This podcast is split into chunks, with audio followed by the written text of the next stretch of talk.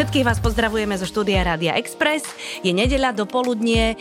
Dnes sa budeme rozprávať na trošku vážnejšiu tému, ale myslím si, že sa to týka úplne každého jedného z nás. Mojím hostom je psychiatrička pani doktorka Jana Feldmárová. Vítajte. Ďakujem, dobrý deň, pekné poludnie. No, je taká doba, že, že vlastne keď máme pekné dopoludnie a dopoludne v dobrej nálade, tak by sme si to asi mali vážiť. Teda teraz narážam na to, že či máte viac roboty vy psychiatri, alebo nemáte v tomto období.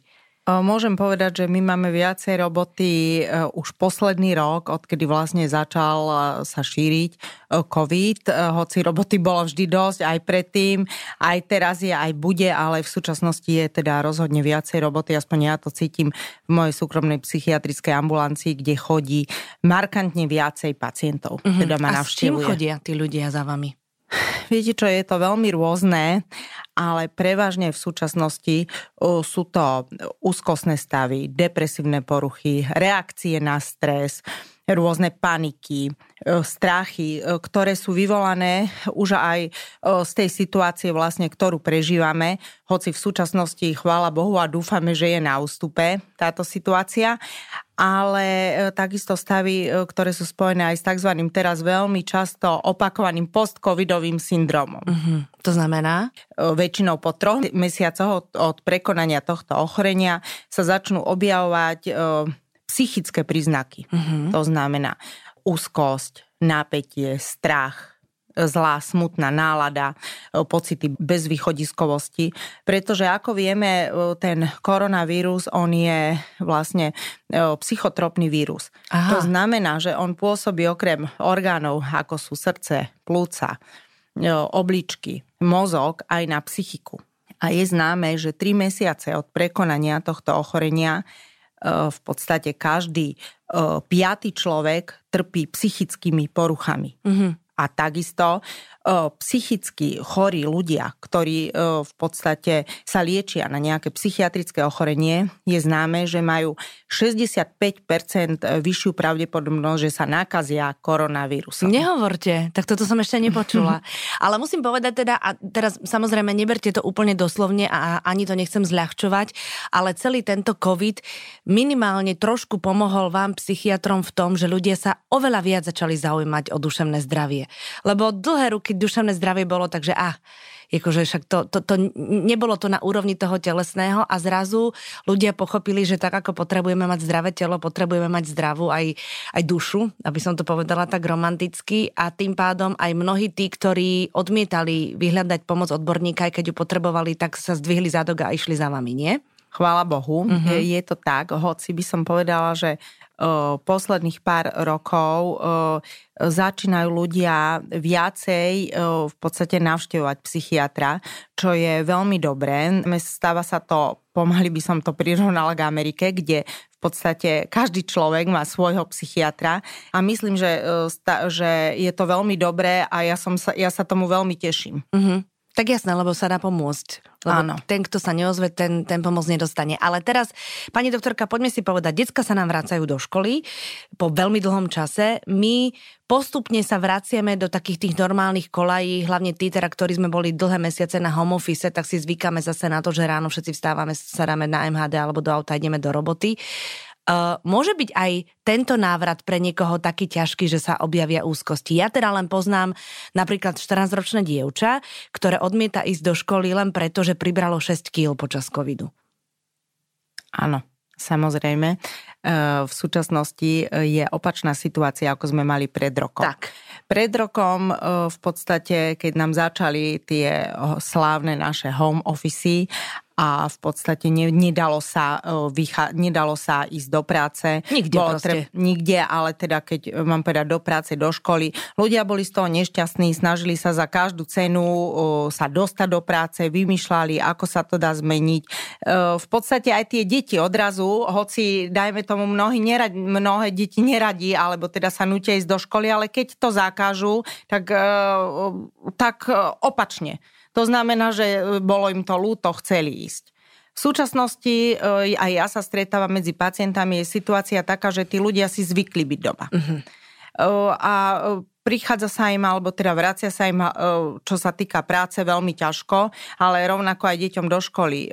V podstate boli ľudia teda doma doteraz rok, a teraz odrazu znova vstávať, začať si plniť povinnosti od rána v podstate presne podľa presného harmonogramu, tak chodia aj ku mne, stiažujú sa na napätie, strach, úzkosť a dokonca mnohí sa ma pýtajú, že či nemôžu ísť na penku. Mm-hmm z tejto situácie.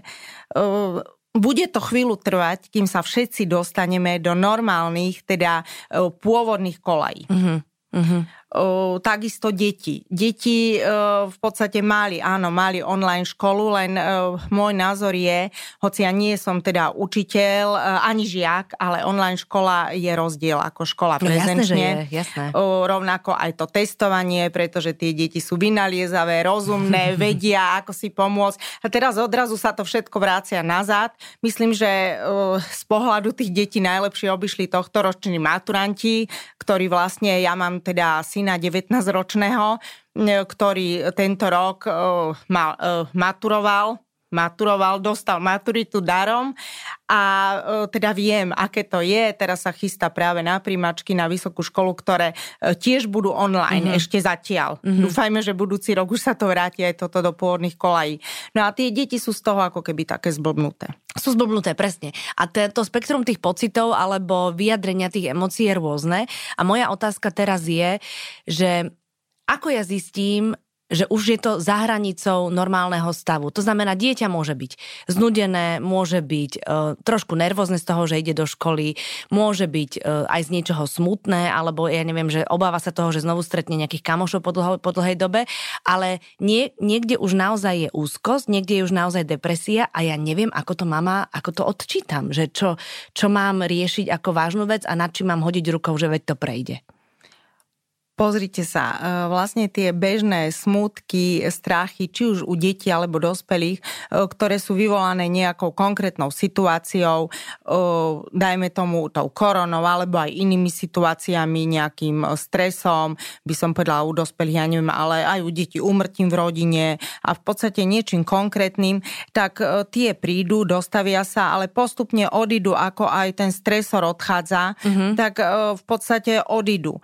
Človek si buď zvykne na nové prostredie alebo na novú situáciu, respektíve keď e, sa stane nejaké nejaký veľmi vážny stav, e, tak e, človek si postupne sa naučí s tým žiť. Tak, a že vlastne čas je najlepší lekár presne, na takéto niečo. Hej? Áno, mhm, a dobre. ten smutok, ten, to napätie postupne odoznie. Že telo sa s tým proste vysporiada bez problémov. Áno, ale iná situácia je, že vlastne toto, tento strach alebo ten pocit smutku, bezvýchodiskovosti pretrváva aj potom, ako vlastne všetko odoznelo, ten stresor a pretrváva, by som povedala, taká hranica je dva týždňa a viac. Dva týždne a viac. Mhm. Áno, bez príčiny v podstate človek, alebo by som povedala člo, dieťa, ale aj ten dospelý sa začína uzatvárať do seba, nič ho nebaví, aktivity, ktoré mu predtým robili radosť, mu nerobia radosť, stráni sa aj doma, či tých rodičov, alebo príbuzných dospeli, ja neviem, v tej práci alebo na tom home office už, kde sa nachádza, nepodáva teda žiaden výkon,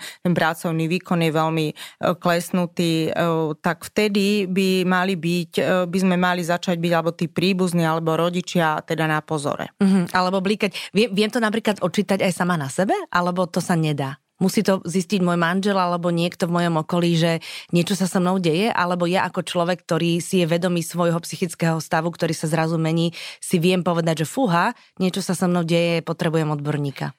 Väčšinou e, na toto je najlepší, e, sú najlepší príbuzní, uh-huh. kolegovia, uh-huh. učiteľ v škole. Uh-huh. Väčšinou, e, áno, stane sa, dieťa teda nie. Dieťa, dieťa nie, určite jasné. nie. Ten dospelý, kedy ako snaží sa sám sebe si to vysvetliť. Aha. Že táto situácia je taká, aká je a, veď a preto to prejde, taký, som. Uh-huh. veď bude lepšie. Čiže najlepšie je, najlepší v podstate tí hodnotitelia alebo diagnostici sú tí príbuzní, tí príbuzní priatelia ten okruh známych, ktorý daného človeka pozná. Tak a vlastne on sa zmení o 180 stupňov, takže každému je jasné, že niečo sa deje. Uh, môže byť takým lakmusovým papierikom alebo takým signálom napríklad aj zmena spánku? Že človek nemôže spávať alebo nevie sa dostať ráno z postele, nechce sa mu vstávať. Áno. Jasné, áno, môže byť a je.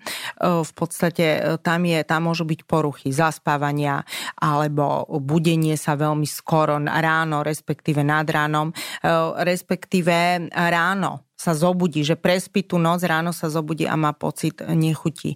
Všetko vidí čierno a zase ďalší deň a musím ho prežiť. A čo mm-hmm. budem robiť? Také, e, také, také pesimistické otázky e, spojené so strachom z budúcnosti. Áno, veľmi dôležitý je, v podstate sú znakom alebo symptomom sú poruchy spánku mm-hmm. alebo zmenené zmenený mm-hmm. spánok. Mm-hmm. Takže keď sa ráno zobudím a už sa teším večer do postele. a tak to zase nemusí byť celkom deka. Niekedy je to také, že... Niekedy je to tak.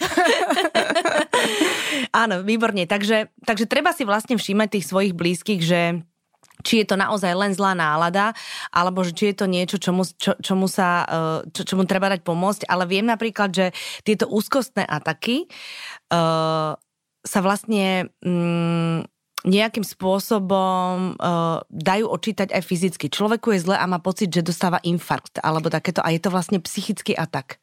Áno, toto sú tzv. Uh, somatické Aha. Uh, poruchy. Uh, to sú vlastne somatoformné vegetatívne funkčné poruchy. To sú vlastne stavy, ktoré sú vlastne sa prejavujú, ako keby sa jednalo o organické ochorenie, pritom nie je nájdená žiadna príčina. Uh-huh. Áno, môžu a veľmi časté by som povedala, že teraz veľmi veľký počet pacientov chodí práve alebo vyhľadáva moju pomoc, konkrétne práve práve s takýmito problémami. Uh-huh. To znamená, že majú pocity, alebo teda prídu, že tl- skáče im tlak. Majú... Alebo tlčie srdce, nie rýchlo. Napríklad, Aha. áno, presne, tlčie srdce, alebo ukážu, vedia presne ukázať na hrudníku, že kde ich picha. Uh-huh. Presne ukážu, že na ktorom mieste ich picha, že tu ma picha a dostávam infarkt. Jasné, a internista, všetci lekári tvrdia, že ste v poriadku? No e, práve toto, že, e, že internista, e, najprv všeobecný lekár tak. väčšinou robí prvý vyšetrenie a potom odosiela teda k odborníkovi, pokiaľ sa jedná o problémy kvázi akoby podobné problémom srdcovým, tak odošle ku internistovi tam sa nezistí nič, urobia sa vyšetrenia, urobia sa aj v podstate pohovor auskultačné, ale teda posluchové, ale aj vyšetrenia prístrojmi, urobí sa od, od, od EKG až cez echo, všetky možné vyšetrenia, nič sa nezistí. No v podstate pacient príde, teda že sa cíti veľmi zle, stále mu je na odpadnutie, už sa pridávajú aj problémy s dýchom, že nevie lápiť dýcha, alebo teda dýchanie je povrchové, zrýchlené, potí sa pri tom, tak sa znova urobia vyšetrenia a pokiaľ všetky vyšetrenia sú negatívne, tak vtedy končí, vtedy v, v podstate ten obvodný lekár alebo všeobecný lekár ho pošle ku psychiatrovi. Už viete, že vlastne, že to je v hlave všetko. Uh, mhm. Už viem, lebo ja si predtým, ja v podstate dostanem všetky vyšetrenia, uh-huh. si vyžiadam od pacienta, aby doniesol so sebou na vyšetrenie všetko, čo má. No a podľa toho ja teda vidím, že o čo sa jedná.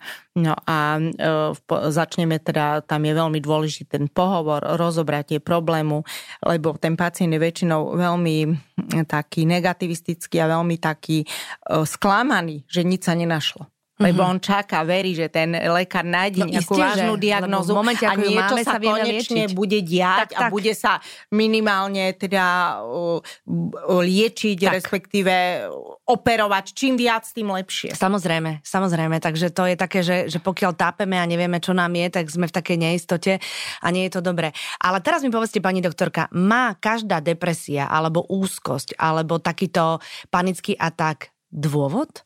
Alebo to môže prísť v rámci celej, celých tých chemických procesov v tom našom ešte neprebádanom mozgu, len tak z ničoho nič. Viete čo, vlastne tie, tie príčiny depresie sú rôzne. Uh-huh. Môžu byť rôzne a veľmi dôležitou súčasťou je genetika. Aha. genetické faktory.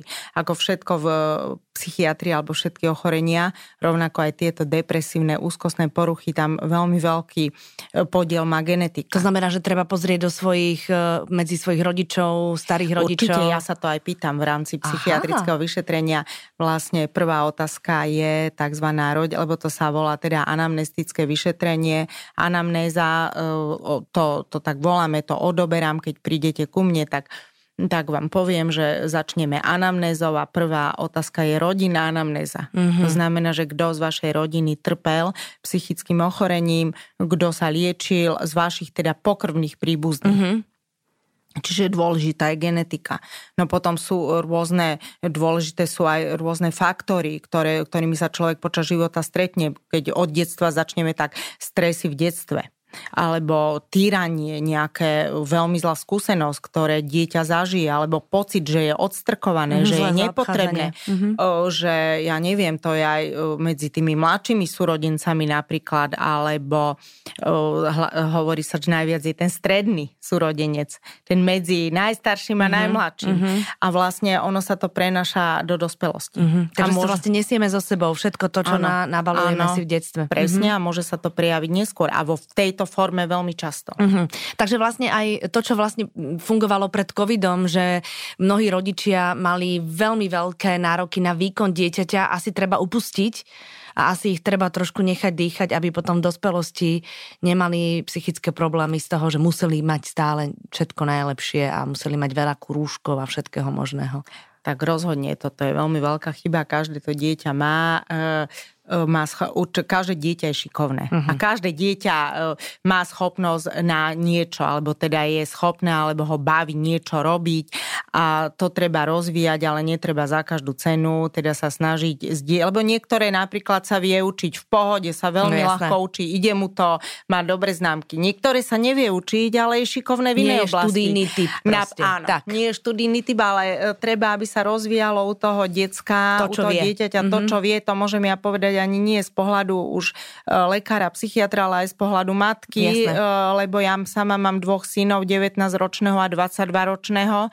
dnes teda, no a uh, treba sa sústrediť na to, čo tomu dieťaťu ide, ale nie za každú cenu uh, si v ňom pestovať alebo snažiť vytvoriť svoj vlastný obraz. Tak, tak. A to, čo ja som chcela dosiahnuť a sa mi nepodarilo, aby dosiahli uh-huh. moje deti. Uh-huh. To je najväčšia chyba, lebo to dieťa vlastne robím do budúcnosti nešťastným. No samozrejme, a vlastne potom, potom skončí u vás v ordinácii. Áno, tak neskôr. Áno. Uh, Pani doktorka, alkohol je veľmi zlá vec v rámci depresie. Mnohí ľudia majú takú tú, uh, takú tú predstavu, že keď mám zlú náladu, alebo keď niečo je, tak dám si pohárik 2-3 a nálada sa mi zlepší, ale naopak, keď je tá psychika v zlom stave, tak ten alkohol je kontraproduktívny. Dobre hovorím však? Áno. Dobre hovoríte a takisto by som povedala, že je to veľmi veľký problém, uh-huh. s ktorým sa tiež stretávam dennodenne, pretože ľudia, keď ste sa pýtali, že ako on sám na sebe spozná, že, alebo či spozná, že sa niečo deje a kto spozná, tak mnohokrát ten dospelý e, vidí, hej, sná, ako som povedala, že snaží sa povedať, že bude lepšie, ale takisto sa snaží e, to zamaskovať tak, že si pomôže, snaží sa si pomôcť sám sebe, mm-hmm. a, lebo predsa naozaj mu dochádza, že niečo sa deje, nechce, aby to iní videli a to je práve, sa snaží si pomôcť alkoholom. Mm-hmm.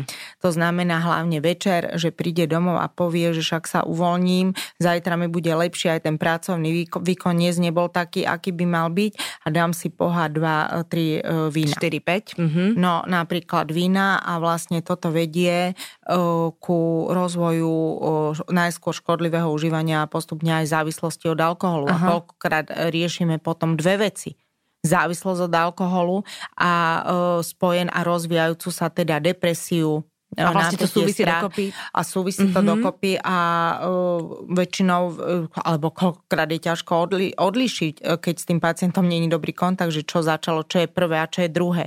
Väčšinou mm-hmm. tá depresia v tomto prípade a tieto stavy úzkosti, napätia, zlej nálady sú prvé a násada na to tá závislosť od alkoholu. Lebo vlastne a, človek to chce tým prebiť. A, áno, mm, či, a často mm, sa ku mne e, dostávajú takí pacienti, ktorí vlastne sú uh, už pomaly, uh, nie pomaly, sú závislí, majú už aj príznaky odňatia alkoholu, to znamená doslova ľudovo sa teda trasuje im zle Aha. a popri tom trpia aj týmito psychickými uh-huh. ochoreniami. Uh-huh. No ale napríklad ja, čo ja poznám ľudí a takýmto spôsobom prišli na to, že nie je niečo v poriadku, tak vraveli, že v momente, kedy pili alkohol, tak sa v noci zobudili a bolo to ešte horšie, ako keď alkohol nepili. Že vlastne tie čierne myšlienky v tej noci ten alkohol len a len podporil. Alebo skôr ráno. Alebo ráno. A potom dochádza k tomu, že oni, aby si pomohli, a nevidia žiadnu, mm, žiadne východisko a už sa začínajú sami topiť v tých svojich problémoch, si ráno vypijú znova. Aha. A prestanú vlastne, e, sú ľudia, ktorí e, prestanú, ja neviem, fungovať úplne, akože majú tú práce. hladinku a majú pocit... Uh-huh. Áno, a e, v podstate dostanú sa do toho blúdneho kruhu, circulus uh-huh. viciosus. Uh-huh. A nevedia, kde von a končí to u mňa, alebo aj akutne záchrankou Jasné. v psychiatrickej liečebni, väčšinou najprv, najprv na iske, ale alebo teda v podstate na internom oddelení, kde treba poriešiť internistické problémy s tým spojené a väčšinou potom následne teda nastupuje psychiatria, len s tým musí daný pacient súhlasiť. Aha, jasné, bez, na silu vlastne nikoho neprinútime. Pokiaľ sa mm-hmm. nejedná o delirium, to znamená, to je ten akutný stav ľudovo povedané, teda, že vidí tie myšky, myšky. Mm. tak nie, musí to byť vždy so súhlasom pacienta. Uh-huh. A teraz mi povedzte, pani doktorka, či je pravda, že sa nám tu rozmohol taký nešvár, že bez toho, aby ľudia navštívili e, odborníka, ako ste vy, e, z akejkoľvek strany si zoženú rôzne lieky na spanie, rôzne takéto ľahké antidepresíva užívajú to ako lentilky a ono to asi nie je sranda, ako to, čo, to, čo to s nami spraví, e, s tým našim mozgom a s tým našim telom. Možno by sme sa tomu trošku mohli povenovať, že keď máme problém so spánkom, tak skúsme najskôr nejaké prírodné veci a keď už to nejde, tak treba vyhľadať lekára, ale len tak si tam lexaurín, tam niečo iné, tam niečo iné dávať len preto, aby sme spali, asi nie je celkom v poriadku. Bohužiaľ, áno, je to presne tak. E, není problém samozrejme si zohnať tie anxiolitika, teda tak sa to volá, ako je, a tak mhm. sa to volá, ako je Lexaurin a jemu podobné Xanaxy, Neuroli. Není problém dneska sa k tomu dostať jednak e, je to, v podstate nemá to väčšinou preskripčné obmedzenie, to mhm. znamená, mm-hmm. že môže to predpísať od obvodného lekára, môže to predpísať ktokoľvek. Aha. Nemá to obmedzenie a samozrejme tí ľudia sú vynaliezaví a snažia sa pomôcť, ako som povedala, samému Sami sebe, sebe a mm-hmm. zoženie si a rovnako ako ten alkohol, toto isté vedie tiež k závislosti. Mm-hmm. Mám, alebo veľmi často sa stretávam, že ku mne už na záver dorazí pacient, ktorý užíva aj 10 10 Xanaxov denne. Čo? A od, aj Stilnoxov, to znamená, to sú, ale to je iná skupina, to sú hypnotika, to sú lieky na spanie od rána. Áno. Čiže... Akože sa tlmi, aby, aby zvládol a, tie už, zlé pocity? O, zo začiatku. Už Aha. potom sa mu to tak vymkne z rúk, lebo to sú tak návykové látky, že v podstate už ani nevie, či sa tlmi, alebo na čo to bere, ale bere to. Lebo má abstinenčné a, príznaky a väčšinou, napríklad? Mhm. Napríklad má mm-hmm. abstinenčné príznaky, ale aj na, hneď ráno si povie, aby som sa dobre cítil, si dám a ono postupne to, tam sa tak prejavuje tá návykovo, že to nutí človeka že dať si, že dať si jednu, dve, tri tie tabletky. Mm-hmm. No a v podstate ku mne sa už dostane väčšinou v tom štádiu, kedy je nutná hospitalizácia, požiada ma o to väčšinou rodiny príslušník, ktorý mm-hmm. ma kontaktuje. Mm-hmm. Lebo tí ľudia potom čo, majú otupené zmysly, neprejavujú ľudia... emócie, alebo čo potom sa s nimi deje? No, tí ľudia v podstate sú celkovo spomalení, mm-hmm. nevedia fungovať. Celý deň sú v posteli, on, on ráno vstane, dá si tie Xanaxy alebo na spanie lieky a spí. V podstate na striedačku celý deň spia. Keď si nedajú, je im zlé, trásu sa, potia sa, Aha. môžu dostať epileptický záchvat. Ježiš. No to je veľmi vážne, toto sú veľmi vážne stavy, ktoré teda vyžadujú hospitalizáciu uh-huh. a mhm. dlhodobú, trpezlivú odvykaciu liečbu a následne, na ktorú teda hospitalizačnú, alebo teda nemocničnú, na ktorú potom násada dlhodobá ambulantná liečba. Uh-huh. Preto pri tom, pri tom predpisovaní tých liekov z tejto skupiny, to znamená anxiolitik, respektíve hypnotik, to znamená liekov na spanie, je veľmi potrebné, aby keď je to potrebné, keď sa to musí dať, keď to lekár musí dať, mm-hmm. teda zo začiatku je potrebné, aby si to odsledoval, aby nedal, aby napísal vždy jedno bálenie, čo najmä, keď, je, keď existuje bálenie, kde 10 tablietak, takéto mm-hmm. veľmi zavčasu alebo skoro si pozval toho pacienta na kontrolu a ako to dá a aby už zo začiatku oboznámil toho pacienta, že je to návykový liek, dostanete to teraz, ale postupne to budeme znižovať uh-huh. a mhm. do mesiaca e, s tým skončíme Rozumiem. a budete napríklad pokračovať len na antidepresívu, Chápem. ktoré budete ďalej užívať každé ráno ale tieto lieky e, teraz dáme na pomoc v rámci prvej pomoci, lebo však tie antidepresíva oni zaberajú nie hneď. Áno, oni tam majú nejaký nábeh však. Uh-huh Áno, no ako u koho môžu aj do tých 10 dní, 7 dní uh-huh. sa začnú prejavať účinky a tak dáme teda toto, aby som vám pomohla, ale e, pri najbližšej návšteve už to budeme vysadzať, dáme na polovicu a vysadíme, keďže je to o návykový uh-huh. to, Dobre, že som to otvorila, lebo viem teda, že je to trošku epidémia a že tak e, pod rukou si to ľudia zoženú a potom sú naozaj tí, ktorí bez tabletky na spenie nezaspia celé roky a asi to nie je celkom v poriadku.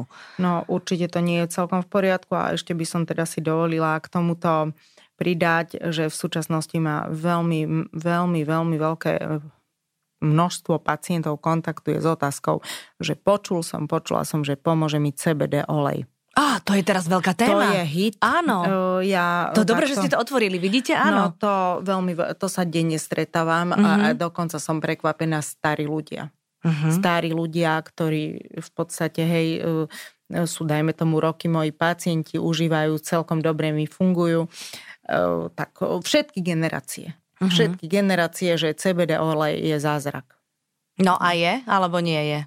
No všetko treba s mierom. Uh-huh. Tak môj názor ako lekára psychiatra je, že treba vždy uh, užívať to, čo lekár doporučuje. Tak. Čiže ja, ja ako osobne, môj názor je, ja teda CBD olej nedoporučujem uh-huh. pacientom. Uh-huh. To, to bolo veľmi jasné a veľmi, veľmi e, zretelné. Deti sa dostávajú k takýmto liekom, puberťáci experimentujú, tam je to asi tiež veľký prúser. V rámci teraz aj toho, že decka často neboli pod kontrolou rodičov, pretože teda boli doma a niektorí chodili do práce. Aj s tým sa stretávate?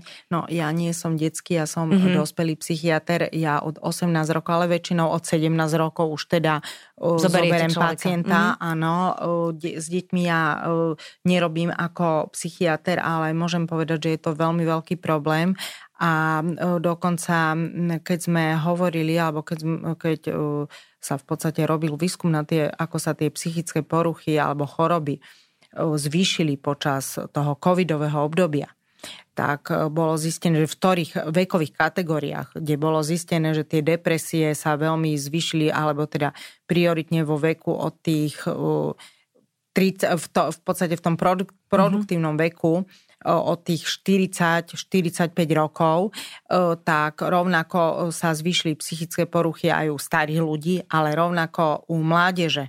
Od, a, para, a teda veľmi zaujímavé je, že od tých 13-14 rokov mm-hmm. V podstate do tých 16-17. A teraz prečo to? Však to sú tí ľudia, čo boli doma. Tie mm-hmm. deti, čo doma, že v podstate na online výučbe No preto, lebo oni boli zavretí, mali, nemali žiaden sociálny kontakt, ich jediná, ko, ko, jediný kontakt s vonkajším svetom bol ten počítač. počítač notebook, mm-hmm. v podstate mobil, mm-hmm. samozrejme sociálne siete. No a to tiež teda nie je dostatočné. Okrem toho na tom počítači nájdeme dnes všetko. No jasné. A nájdeme aj kompletný návod napríklad na samovraždu. Mm-hmm.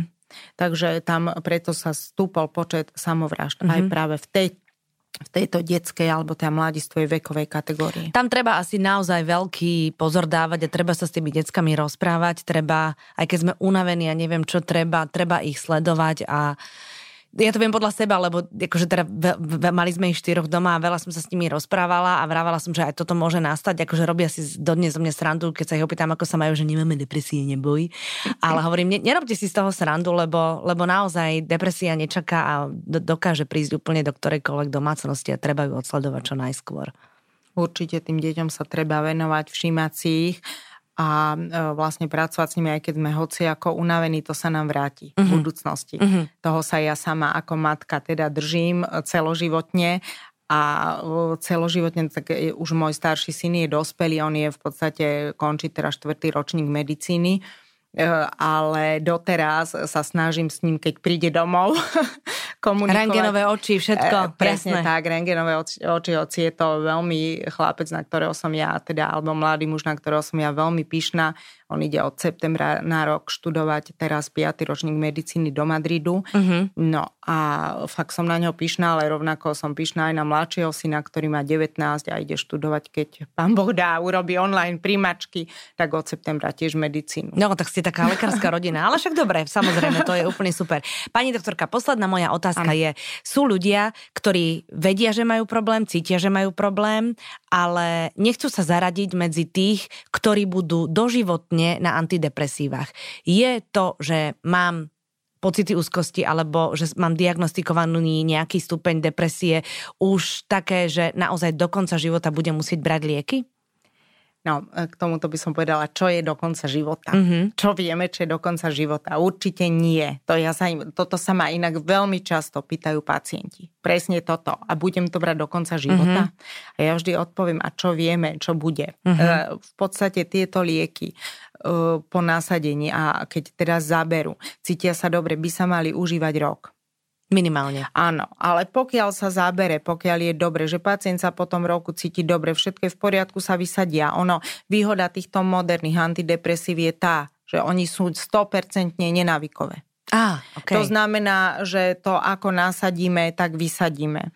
Je dobré ostať v kontakte s tým psychiatrom mm-hmm. aj po vysadení, chodiť na kontroly. Netreba pravidelne, však dostane termín. Aj raz za pol roka stačí, ale ozvať sa, že ako sa má. A pokiaľ všetko ide dobre, samozrejme môže sa prerušiť môžu sa prerušiť tie návštevy, ale určite nie, e, nie je to tak, že dokon, čo je do konca života. Mm-hmm. Ono Plán... záleží asi aj podľa diagnózy, aj podľa toho, určite, tej určite. úrovne toho všetkého. Určite a aj e, podľa tých e, kontrol a podľa toho, ako ten stav sa vyvíja počas ďalej, počas ďalšieho obdobia. Uh-huh, No dobre, no tak na záver snáď poprajeme úplne všetkým tým, ktorí si teraz sa dajú k nedelnému obedu, aby, aby boli zdraví nielen na tele, ale aj na duchu. Asi Normálne platí to, že pohyb vonku na slniečku, čo najmenej stresov, alebo teda akože vyvažovať si ten oddych s tou prácou. Toto sú také veci, ktoré sú omielané dokola, ale asi naozaj fungujú, keď človek chce byť OK. Však?